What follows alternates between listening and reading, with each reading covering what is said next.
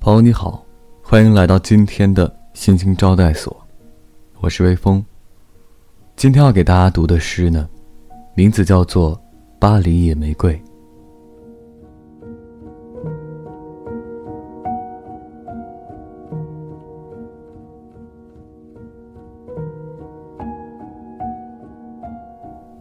我遇到过很多人，有人让我发烧，我以为那是爱情。结果烧坏了所有。有人让我发冷，从此消失在生命里。有人让我觉得温暖，但仅仅是温暖而已。只有你，让我的体温上升了零点二摄氏度。